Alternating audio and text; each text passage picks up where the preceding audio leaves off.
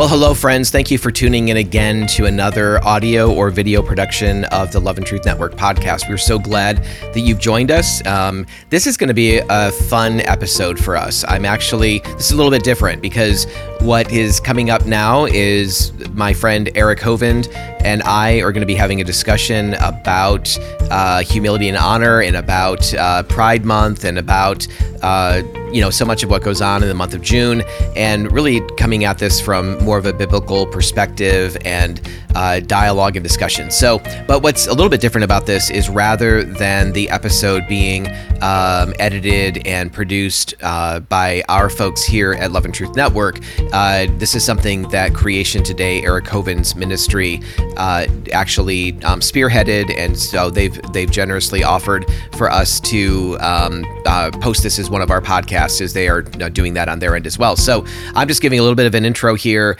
in just a moment, you're going to see Eric doing an intro into this particular podcast, and then we'll be picking up the discussion from there. So, Eric and um, my wife Melissa and I had an interview. Gosh, it was probably back in 2015 or so.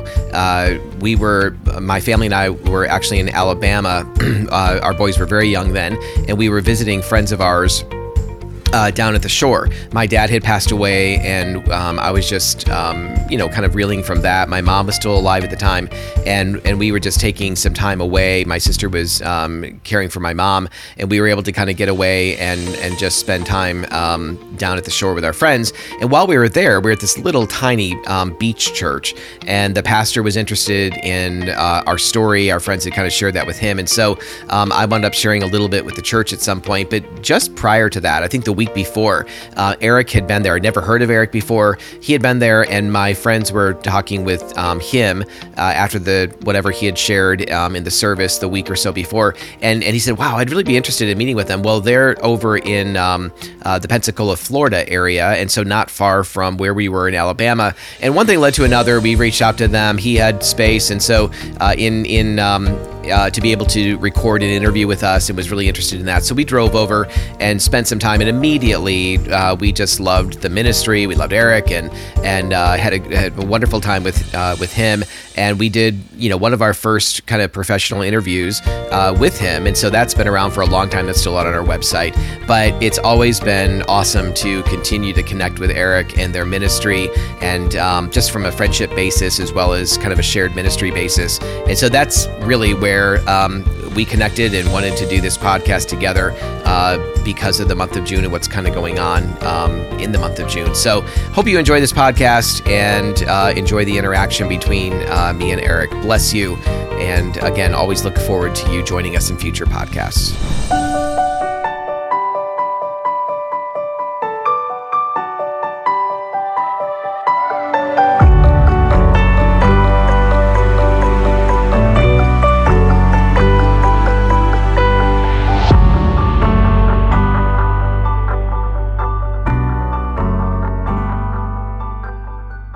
So you know that's where we really started in a, in, in a lot of respects. We the church, and even if churches weren't uh, that you know direct, it was something they didn't want to deal with in general. Sexuality, certainly LGBT, and I think a lot of younger uh, folks that grew up in the church or came into the church as as young believers and and grew up at, to become pastors and Christian leaders, they didn't want to be anything like that. And and so kudos to them for not wanting to to be that way. To starting off, I think in some ways with a really good and positive motivation. The problem is is that the prescription or the the end result is shot way past what is actually biblical and is now um, it isn't just come as you are. It is we are going to affirm uh, whatever identity you feel that you are, and so it's this is shifted from um, a, a, sexuality issue, a sin issue, an immorality issue is what the Bible refers to it as. And again, not just LGBTQ, but there's a much bigger issue with um, heterosexual brokenness in the sexual arena, but it's shifted from that to now even the church has embraced because we we swim in the waters of culture. We we have unconsciously embraced the idea that this is about identity when actually our identity pre Christ and and after Christ is that we're made in the image of God, male and female. Period. Uh, and and anything else other than that is not actually identity from God's design. So walk me through how that's happening. Do you have, I don't know if you, if, are there studies out there on how many churches are now Um, I guess I'll use those words. Um, you're right, though. It, it was don't come, affirming versus accepting. And then and, and, and, and I'm also curious, is this also the result? Is the pendulum that the church wasn't dealing with heterosexual sin very well. Then they weren't dealing with homosexual sin. Now they were not dealing with uh, gender identity and and and and uh, people that are saying I'm trans. It, okay, I just I, I kind of want to hear you go. Okay, just educate us here. Well, it's interesting. There's I, I don't know of studies out there that um, would segregate uh, kind of the three main areas of the church of those that are still kind of in the fundamentalist camp uh, versus those that have become you know accepting and, and are accepting of people wherever like come as you are and and jesus is we're to love you and and be exposed to the gospel be exposed to what uh, faith and life in christ looks like and and we're going to believe the holy spirit uh, to change uh, your life and then the the third camp being oh no we're going to affirm everything that you you feel and believe about yourself and and no change necessary essentially and I don't know what that the breakdown of that is. What I do have seen um, uh, anecdotally is that there's a growing population of churches that are becoming um, affirming churches, and rather than preaching a true gospel. We believe that there's a false gospel that's going out using a lot of the same language of gospel and grace, but leaving out words like surrender, lordship, sin, uh, and and instead it's it's almost like a lot of churches are are teaching and preaching good TED talks uh, that are about tweaking our flesh, and that's not biblical salvation. There's no real life in that. And so those are huge concerns, you know, that we have. But you're right, Eric. The you know, I was on pastoral staff for 12 years. I love the church. God used the church to rescue my life. I'm forever grateful and and will always be grateful. Our ministry is not about hey, you know, the church stinks, come on over here and we'll minister. No, our ministry is about we want to strengthen and bless the church because that's God's plan A for the world. And and so the more that we can strengthen the church, the better. Having said that, the issues go way back beyond where LGBTQ became popular. I mean, we, there was so much compromise in the church around sexual immorality, uh, around sexual sin, and and we're saying all the right things, and yet for so many, we're in our secret life, we are doing just the opposite. Of course, that's only been proliferated and expanded with the the age of the internet. So is so we've watched people come uh, we've watched the church ignore sexual immorality we've watched them not be able to handle homosexual sexual immorality um, even to the point eric i would say that in the beginning even when people came to the church looking for help and support like they might not have even been acting out but yet they were recognizing uh, like myself I'm dealing with same sex attraction and I really want some help and support. The church didn't even know what to do then. And some I've heard of situations where people were kicked out of the church when they weren't even actively living this out. But even if they were, even if they're coming to the table and saying, "Look, I failed, and I I've been you know I, have been living in sin, and I've I've been acting out." Uh, again, whatever the, the sexual sin is, and I want help and support. I really need to. Um, I, I, I'm I'm repentant, and and the church has not not only not known what to do, uh, but for a long time, until more recently, I mean, the last maybe couple of decades, uh, has not really wanted to equip itself to help either. That's changed a lot, and I'm very thankful for that. But we have a long way to go. So, help us understand a couple different things. Um, from the biblical perspective, i w- I've always taught, I've always read, homosexuality is wrong. Uh, it seems that that's clear from from from Scripture. It's the way the church fathers understood it. And now I read a book by Colby Martin, who's a progressive, uh, he would call himself a progressive Christian. Uh, the book is called Unclobbered, where he's going through the passages saying, wait a minute, maybe we've actually misread these all these years. Can you hit that real quick? Sure, no, absolutely. I mean, I, I have not read that particular book. I've read a number of books that um, have been written from a pro gay um, theology perspective, and and that would that would be one more. Maybe there's uh, you know a few additional things in there that I've I've not read, but the uh, I'm very familiar though with um, you know so-called pro-gay theologists going back and and re basically reinterpreting you know the the three main passages in the Old Testament, the three main passages in the New Testament that talk about um, uh, homosexuality and the way that those have been interpreted over time, and of course what they want to exclude uh, you know, it, those are always basically those are about temple prostitution. those are about um, uh, men having sex with children, or those are about um, men or women who are actually heterosexual, who because of sexual indulgence or sex indulgence or sexual addiction, they engage in crossing over into the um, the homosexual population or whatever. I, I, mean, I read through those, and as somebody who comes out of um, that world, and as somebody who wanted at one time to to merge and and and marry together, you know, a, a walk with God and homosexuality. I wanted to be able to have you know my boyfriend or my husband and uh, you know and a walk with God.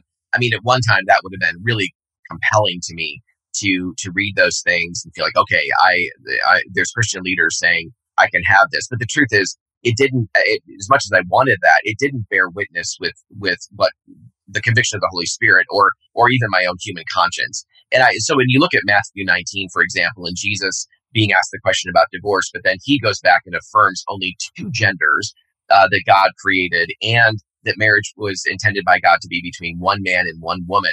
That those every by Jesus um, blessing and calling that out from all from the beginning of creation forward, he nullifies everything else. And and so you have that piece, but then there's not in it throughout.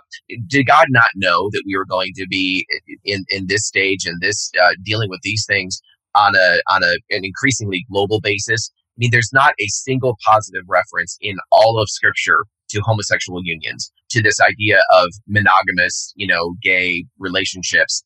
And uh, by the way, most mon- quote unquote monogamous gay relationships, from my experience and what I've read and the hundreds of people I've talked to, most of those um, monogamous gay relationships are serial monogamy or where where two guys have been or women have been committed to each other for a long period of time. In many many cases that's an open relationship where they're bringing in other people you know sexually and other things.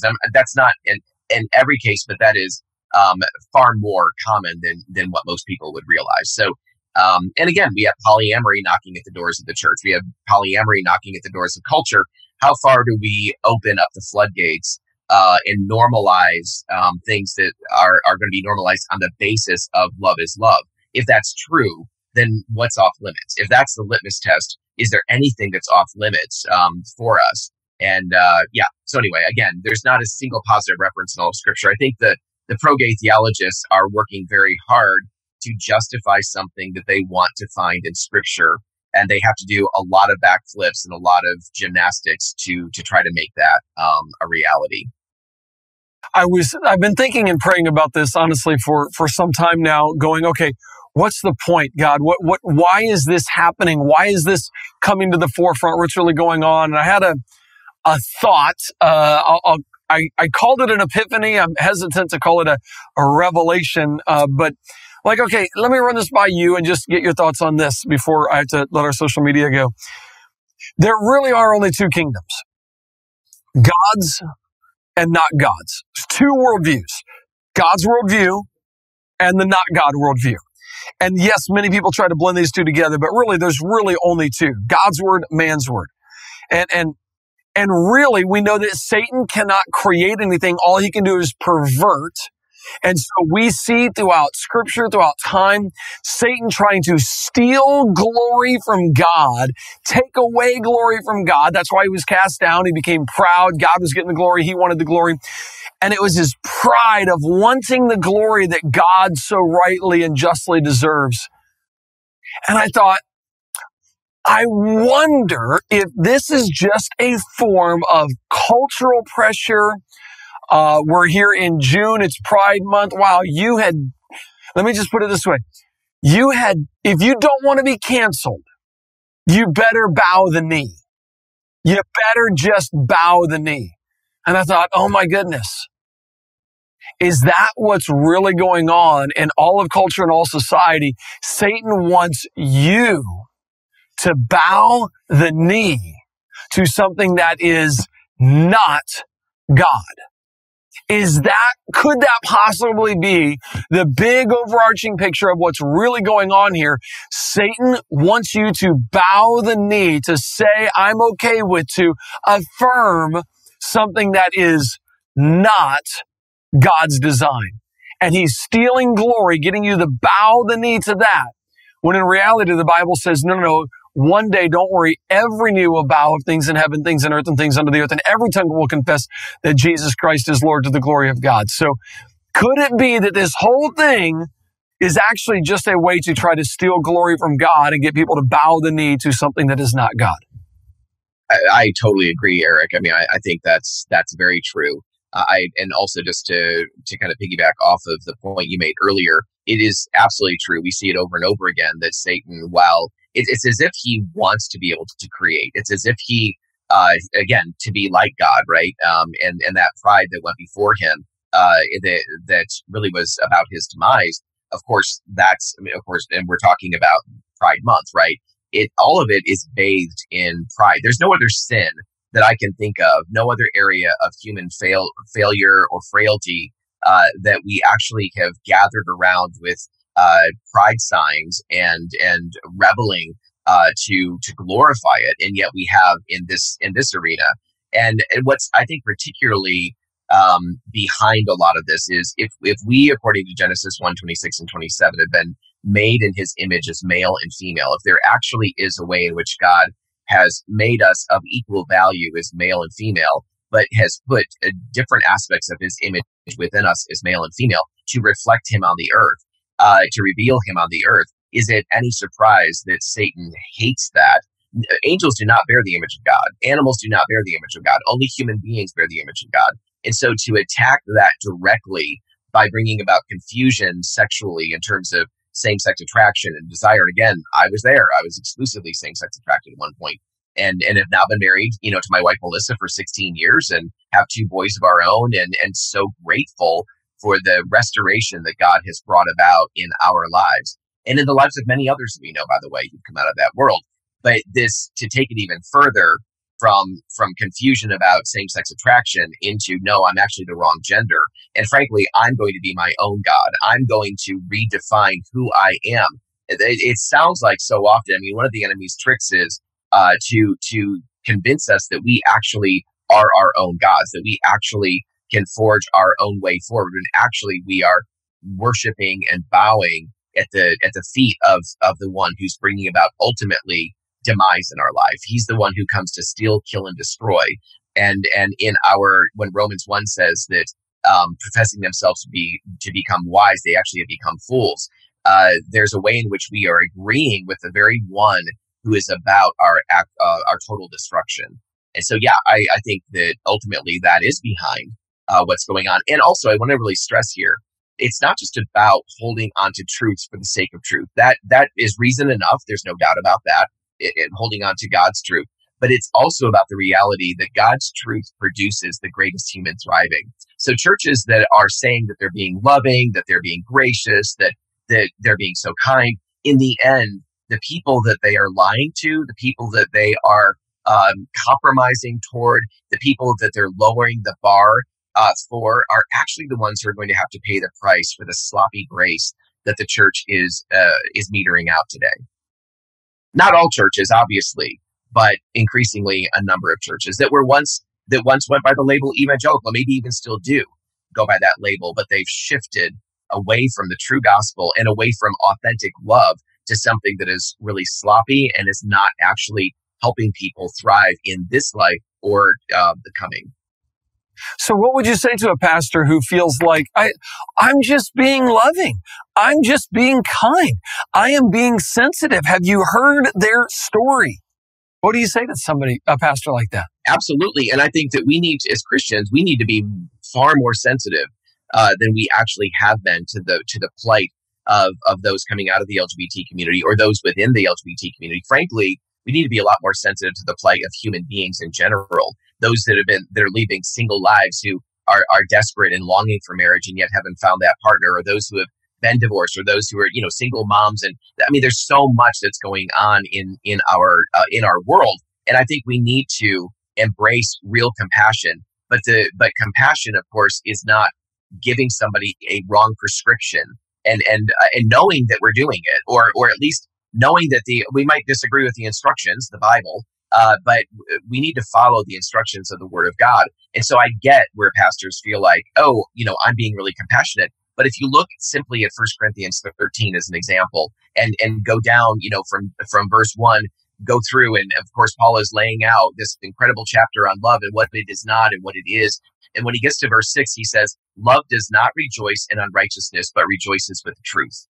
That is the bottom line. I mean, and, and, and the way that we act out love, the way we do love, we don't, love is not prideful. It's not arrogant. It's not boastful. It's not self seeking. You know, it, it is, uh, it is gentle. It is compassionate, but it, but to define love clearly, it does not rejoice in unrighteousness, but rejoices with the truth. Too many times we as Christians are actually saying that we're loving, but we're not loving biblically because it doesn't meet um, what Paul is saying there in, in uh, verse 6 of 1 Corinthians 13. That's powerful. So let me ask you this based on what you said earlier how, how it, it destroys. Do, does homosexuality destroy?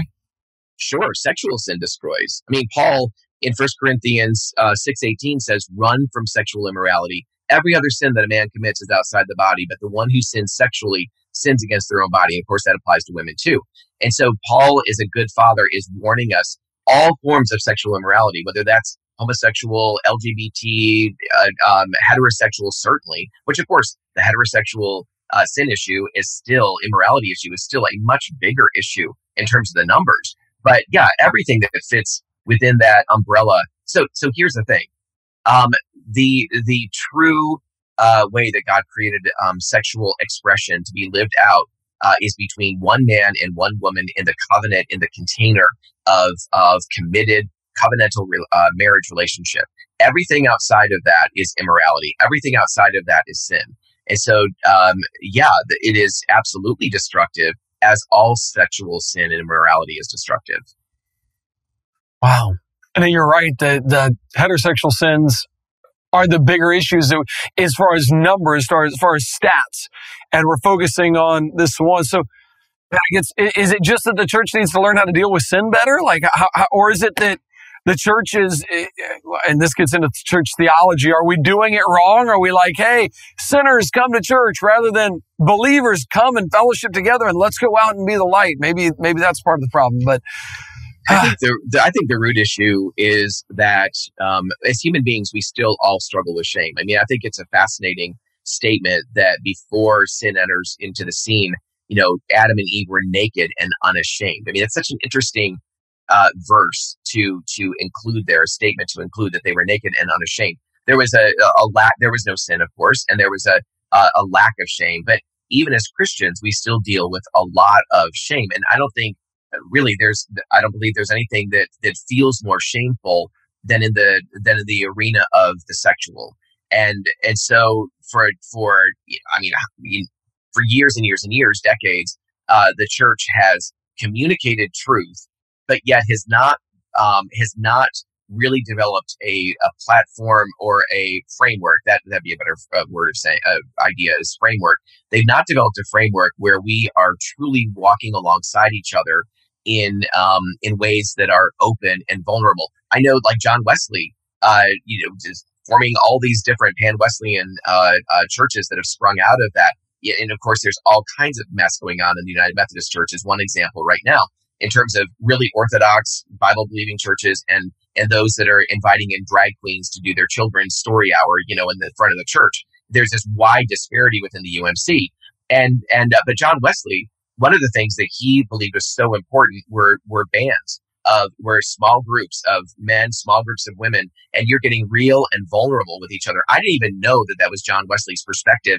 Um, I came I, I came upon that later we have said for a long time that the church is not encouraging men and women to actually be real and vulnerable. We are all living lives, double lives. We're all living lives, putting our quote unquote best foot forward, um, making uh, everybody believe we're casting an image that's not fully accurate because we're keeping most of the ugly and, and or bad and, and all the ugly in the background. But we need to come, we need to have some people who know us, some brothers, some sisters who know us fully and and know our struggles, know our t- failures, know the things that have been done to us. They know us fully. They're praying for us. They've got our back. It's a band of brothers, band of sisters. I see that um, lived out almost nowhere as I'm traveling the country and speaking in churches. It's very rare. And the churches that have that, the churches that are growing in that, are actually becoming safe environments, safe and transformational environments on all areas of, of human brokenness. So that I think is this um, this uh, counterfeit and and and uh, the the lack of integrity has, is really the thing I think that's opened ultimately opened up the doors over the course of time for us to be where we're at today. Because as you said, the church is meant to be salt and light. That was very clear, is very clear. And too often the church has abdicated that role of being salt and light because we've said one thing, we've often done another, and it's really diminished our uh, witness and our spiritual authority to to be the salt and light. I think where we're at as a culture lies at the feet of the church largely, and that's a that's a sad thing to say, but it's the truth. And and if there's change is going to happen, it's going to come through revival. It's going to come through the church. It's going to come through genuine repentance of people that have known Jesus for a long time and have been living those double lives and are sick of it and done with it. And they're going to be pursuing Jesus out of a genuine heart and inviting others to join them in that process. Wow.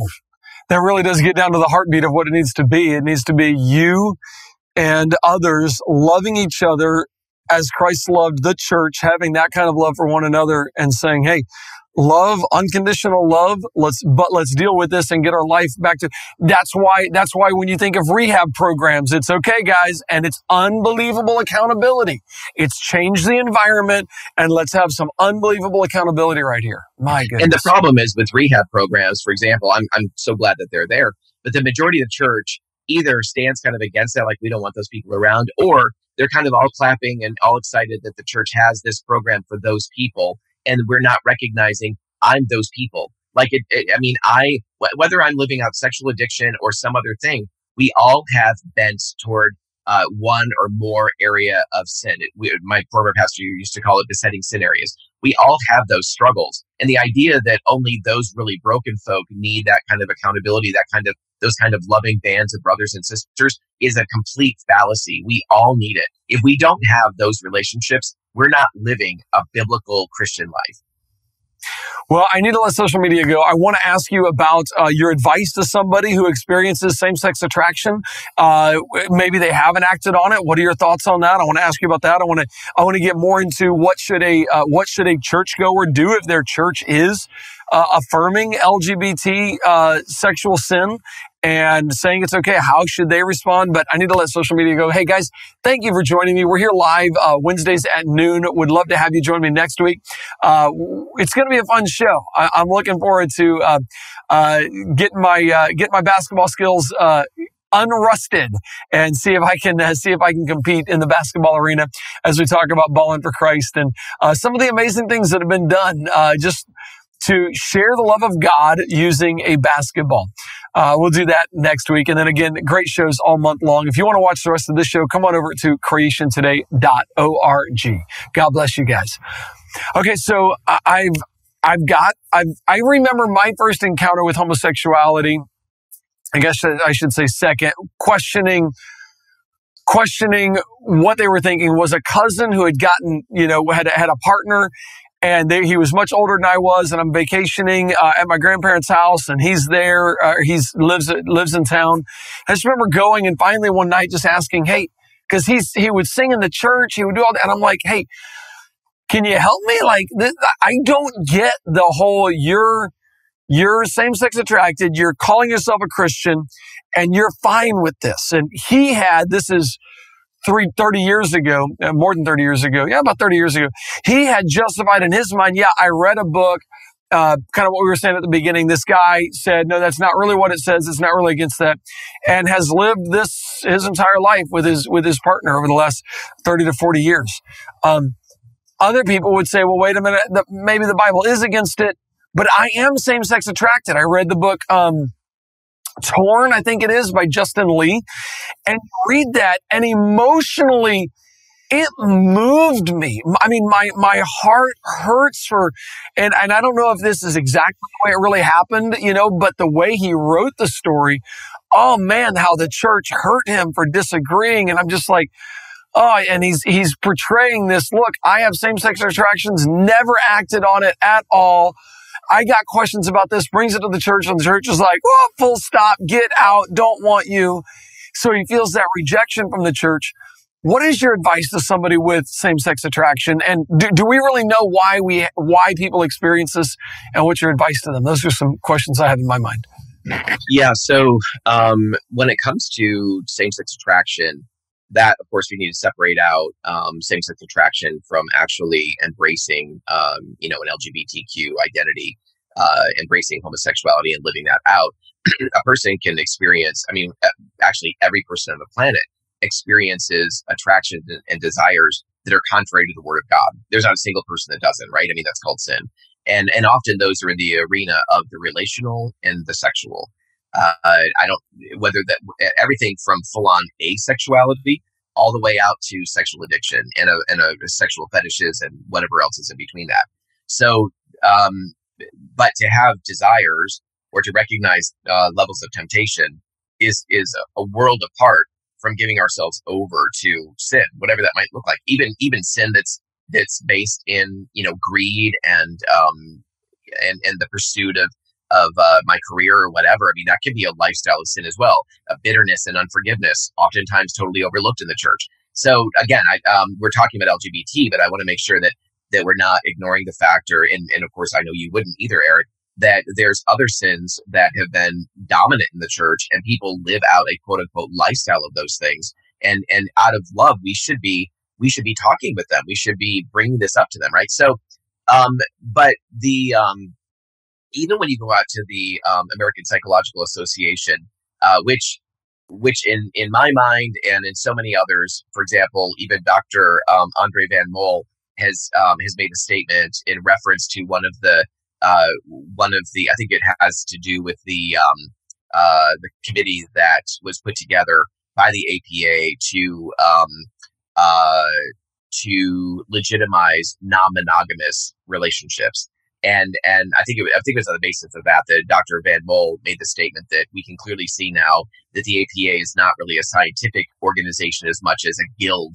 Uh, you know that that actually is is quite ideology driven, and um, uh, that that's not an exact quote, but he did refer to them as a guild rather than a scientific organization because we're seeing, you know, for the longest time they were respected as as one of the foremost scientific organizations, and I think anybody paying attention can see that they are now have shifted and did a long time ago away from true science. And they can use science that that supports a narrative that they they are are moving toward or want to promote. And but on their website, if you drill down, there's a, a slide that we show in our presentations where they are very clear about, you know, there's been a lot of um, uh, research done and, and a lot of money thrown at this idea of of where does homosexuality come from? Is it genetic? Is it is it uh, is it nurture? Is it nature?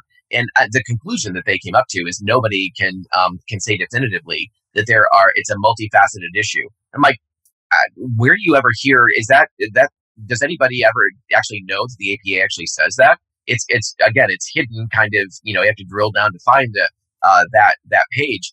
But it clearly says what, frankly, we would say is that there is nothing definitive. There has been uh, no solid, good science that would show that it's genetic. In fact, even Dr. Lisa Diamond's work on sexual fluidity would indicate that no, there's a lot of opportunity for uh, sexual change. People that have been, you know, um, exclusively heterosexually attracted uh, can actually enter into homosexual relationships and can take on more of a of a same sex identity. That's that's particularly true, I think, in my experience, and in my wife's my experience, more true for for women than men, but it's also true for guys. And and also guys and women that have been exclusively same sex attracted can come out of that too. So there's there is um, there's no uh, research that would say, oh, there's a genetic um, issue here that you know that this is predetermined, and yet so many in the pop in the in uh, culture believe that's true because pop culture teaches that. Even news um, uh, would would indicate that this is uh, an inborn thing that's immutable and can't be changed. And yet there's so many of us, my wife and I know hundreds of, of others that have left the LGBT community to follow Jesus. Some remain single, serving the kingdom of God. Some have gone on to get married to the opposite gender. Some have gone on to have children. God is is in the business of transforming lives, uh, and it doesn't stop at the threshold of the LGBT community. Wow. I remember watching a Voddie Baucham video where he outlines the LGBTQ and says, look, you don't, this isn't even an alliance.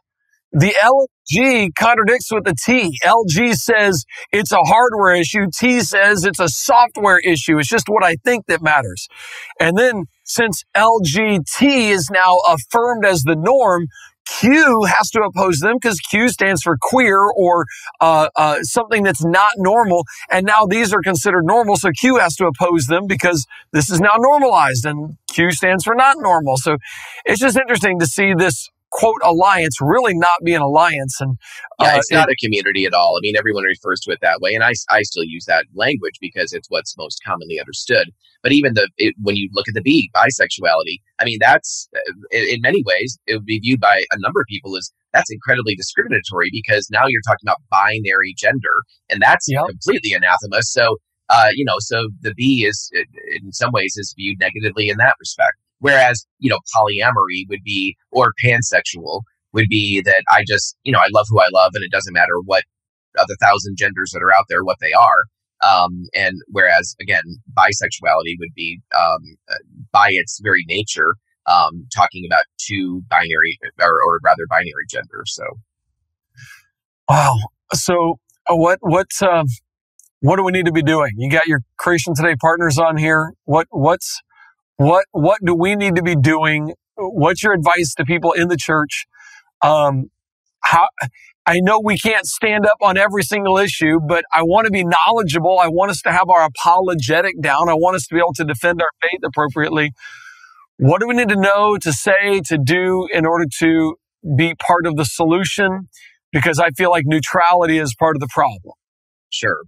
Well, it is because eventually, when you're neutral um, and you just won't address these issues, you leave your church unequipped, and and people begin to assume that we must not have a position on this issue, or must maybe we're in favor of it. And over the course of time, when you're not addressing it in a way that's really loving, uh, people are wrestling and struggling, but they're not going to come to the church because you know there's no open door for them, and and there's no real hope for them. So, you know, I mean, there's a there's a lot of things that can be said on this. I think ultimately to me, it does uh, come down to the fact that we as the church um, have to re embrace um, God's call for us to live lives of integrity, that who we are in public is who we are in private. And the truth is, many of us need help with that. Many of us need, you know, we, we lean on First John 1 9. When we confess our sins, he is faithful and just to forgive us our sins and cleanse us from all unrighteousness. Praise God for that, that verse but we we ignore two verses earlier where it says if we walk in the light as he is in the light we have fellowship with one another and the blood of his son cleanses us from all sin we have got to learn again to face our shame uh, Brene Brown uh, says that the the antidote to shame is vulnerability, and that certainly and that would be biblical for sure.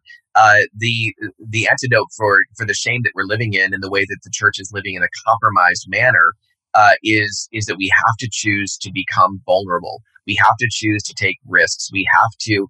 Uh, James refers to it as living in a lifestyle of confession. Confess your sins to one another. Pray for each other that you might be healed. James five sixteen. And and so if if we are if we're willing, you know, for the I'm actually wanting to speak to the Christians who are sick of of, of sick of good enough, sick of this is as good as it gets, sick of the idea that you know the Christian life when Jesus talks about coming and and giving us life that is abundant, it doesn't feel like life is abundant because we're still living and this this you know gerbil wheel, rat wheel that just goes round and round and round and round. We never get off of it because we're living in cycles of shame, sin, and addiction. The antidote to that is vulnerability. The antidote to that is confessional, a, a confessional lifestyle, that band of brothers, that band of sisters. And and the fact is, you know, the church wants to kind of bypass our own uh, our own brokenness, and, and those that are well intentioned, we want to reach out to the LGBT community. Well, what are you going to reach out to them with? What are you to what are you to model? What does your life really show in terms of transformation? And what are you willing to share uh, for the glory of god and for the hope of others about what god has brought you through? I don't think that we should have we we, we god ought to be able to tap into the areas of our lives where there's been past porn struggles past sexual abuse. Many many uh, women and even uh, men in the church have experienced sexual abuse as as young people before they ever got into adulthood. And oftentimes porn addiction and all of that and yet we won't talk about it. We have got to be willing to stop cleaning up our stories and letting God get the glory for, for the way that He's quote unquote kind of rolled up His sleeves and got into the gutter with us and drew us out of those broken places in order for us to really provide hope uh, to the world and relationship to the world. Um, younger generations, uh, they're they're not wanting more um, more churches that are seeker sensitive and water everything down the, the church got it so wrong on that. I understand how that there was confusion there. What they want is authentic. You can even don't lower the bar for us, raise the bar, um, or keep the bar where Jesus has had it. Don't lower the bar for us, but give us authenticity, give us something real, and give us relationship. And that's what the church has oftentimes been in short supply on. And we need to go back to that. Because you're right. It seems like I'm thinking of, I was just having a conversation with my son in law, youth pastor, and uh, we were having this very conversation about what does it look like to really be vulnerable and, and is the church, you know, a place to invite the unsaved or is that like, no, this is where this is us. This is us doing real life, talking about our struggles, being more like Christ is so, man, I'm, I'm seeing I'm seeing the need for that. For me, that's always been my family. It's always been my dinner table conversations with my kids. It's been my friends in ministry that I can be honest with and say, Hey, here's what I'm going through, man. What are you facing? So yeah, having that has certainly been, I'm, I'm looking back now going, wow, that kind of a, I don't know if it was an official accountability, like, hey, would you have an accountability over me? But it was a willing accountability saying, here's what I'm struggling with. Here's what I'm going through. Can you, like, what are your thoughts on this? How, how help me understand this? Well, and it's more organic. I love what you're saying there, Eric, because like I, I hate, uh, I've been in a quote unquote account- accountability groups.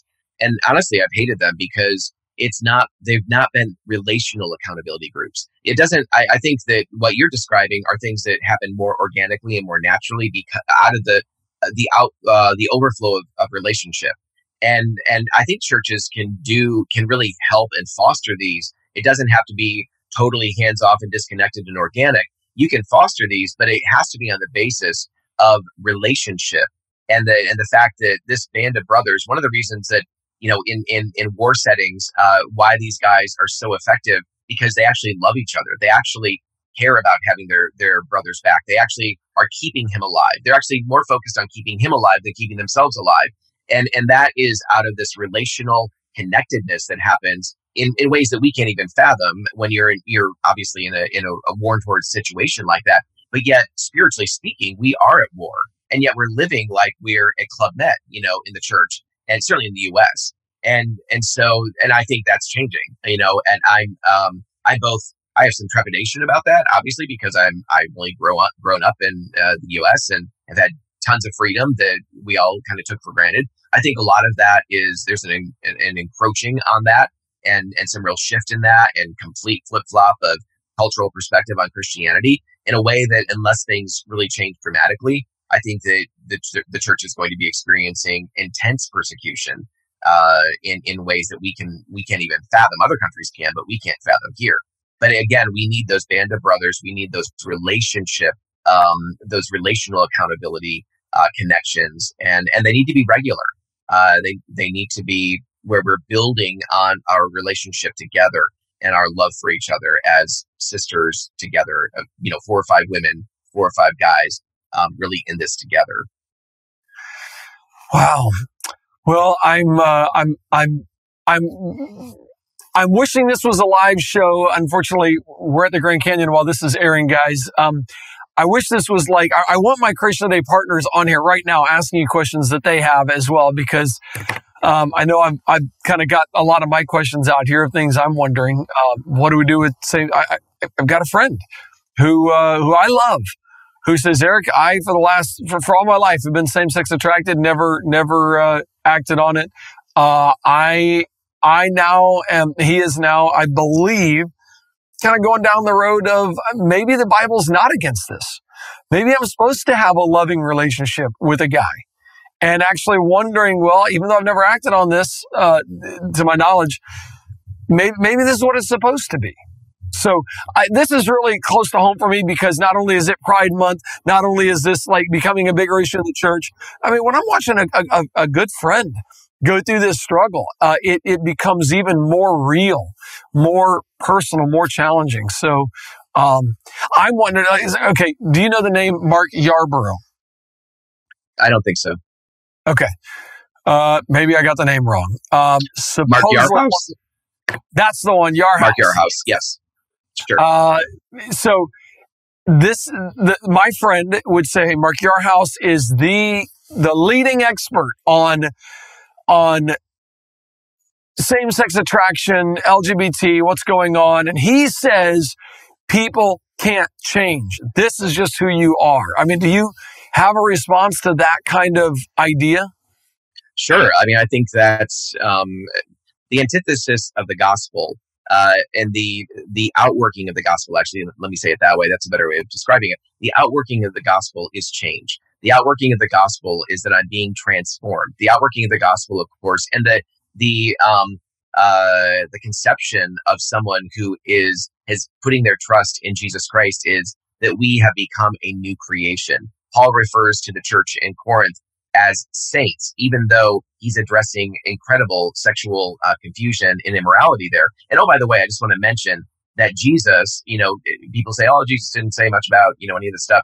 He didn't say anything specifically about homosexuality, but he talked about everything outside of um, of marriage between one man and one woman and and and binary gender, uh, male and female, as outside of God's um, design and and and and certainly immorality. But Jesus in Revelation uh, chapter 2 and 3 addresses the church and he lambasts uh, several of the churches for allowing sexual immorality to thrive in their churches. So this is a huge issue.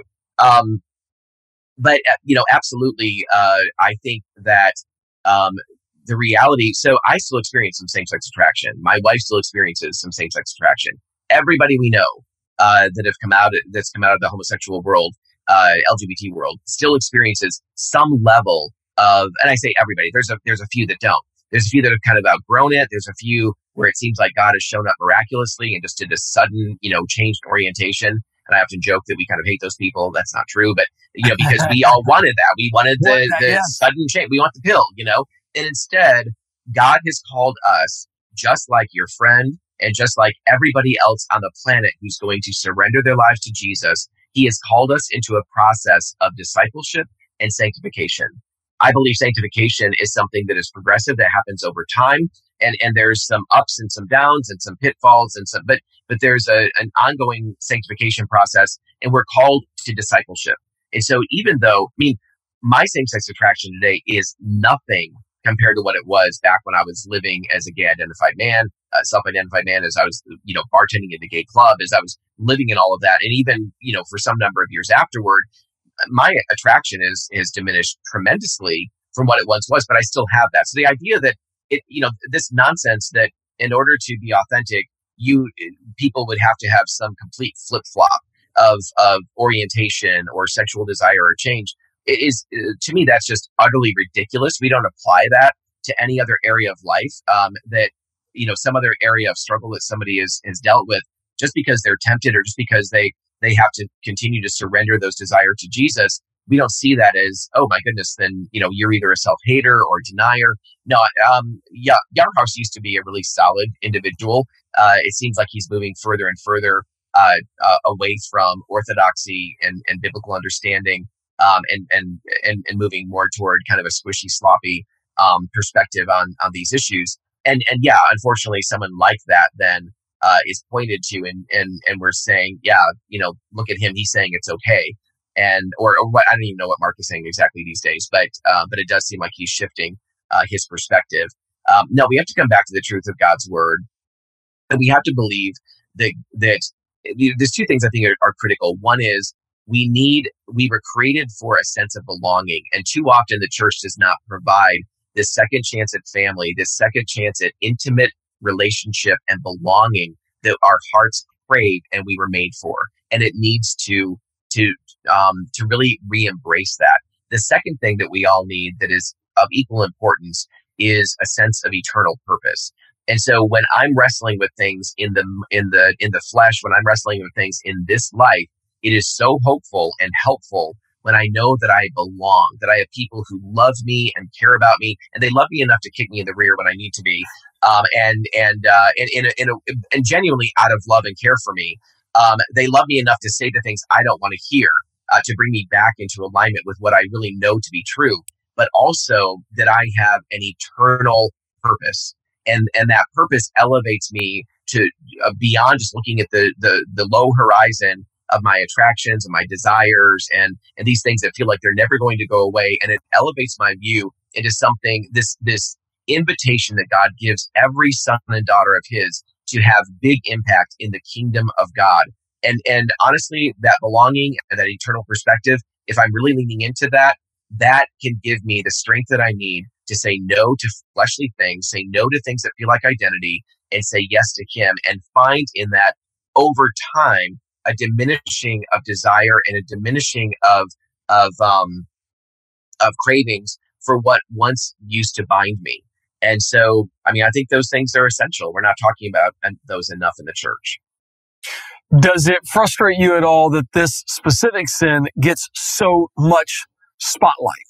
Or do you feel like, uh, what, do, what do you think about that? Like, is it, is it, is it too much attention or is it like, no, it's, this is a huge issue?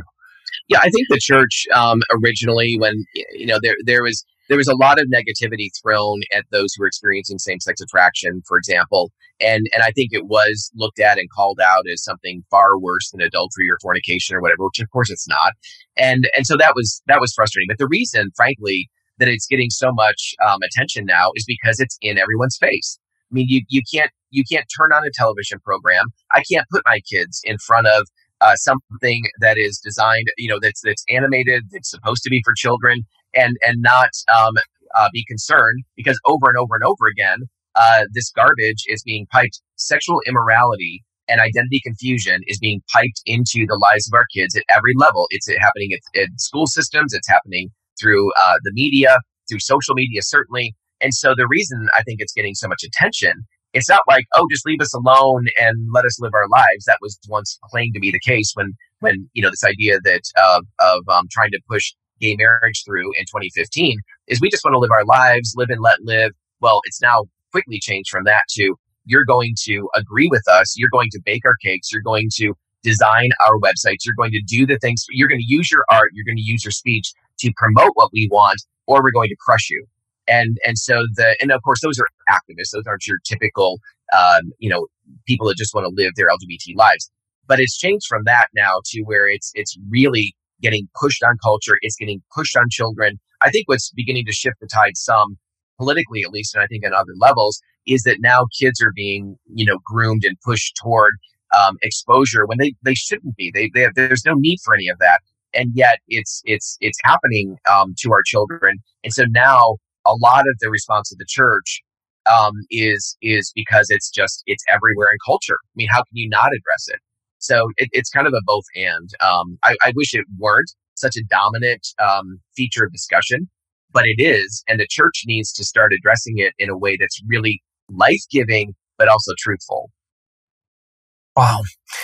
Well, I'm I'm going to be having a conversation at the end of the month. I thought we'd cap June Pride Month with two different conversations. This one on why is the church affirming it?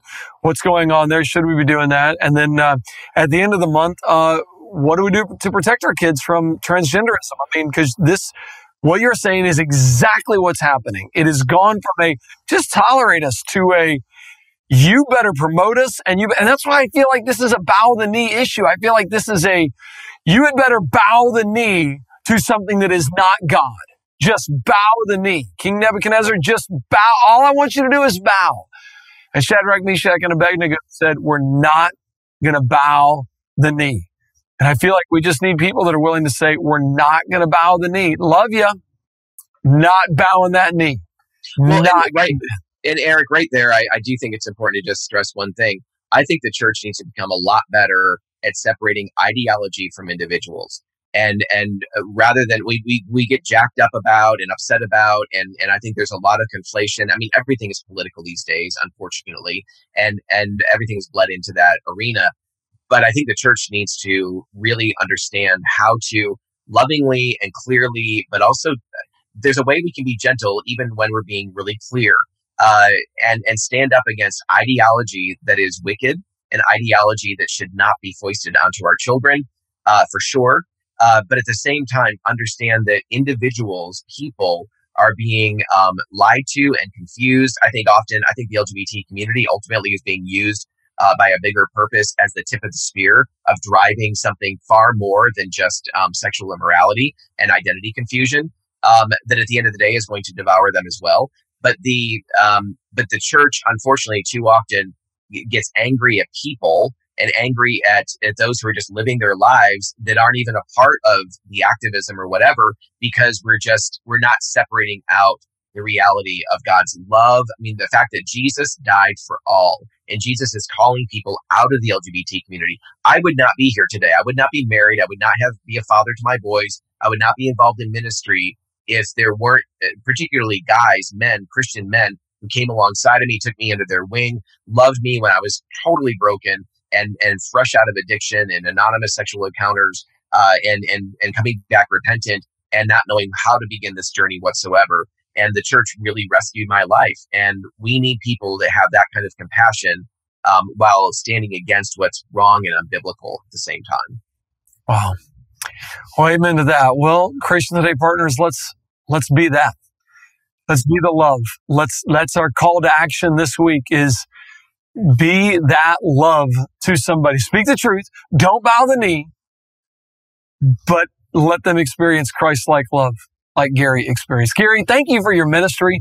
Um, and if, if, you guys, by the way, if you're not already signed up for Garry's uh, newsletters and supporting what Garry does and what his wife Melissa does, please go go to loveandtruthnetwork.com. Uh, you're gonna you're gonna really enjoy and appreciate what they do and being part of it and helping be part of the solution there. So, thank you, Garry. Thank you, and please tell Melissa thank you for us. Uh, just thankful for your work, for your insight, for your wisdom, for your uh, stand on the authority authority of the Word of God and saying this is where we're going to go, and we're not going to we're not going to leave this. We're going to stick with what this says. Yeah, absolutely. Thank you so much, Eric. We you we hold you in high regard as well. So bless you. Thank you. Thank you. All right, guys. Look forward to seeing you next week. I'll get my basketball shorts on. Actually, I'll probably wear sweats, but uh, don't want to show off my white chicken legs. Um, and uh, we'll do a little uh, balling for Jesus and uh, and see how that goes. It's uh, it certainly is fun. God bless you guys. Look forward to seeing you next week.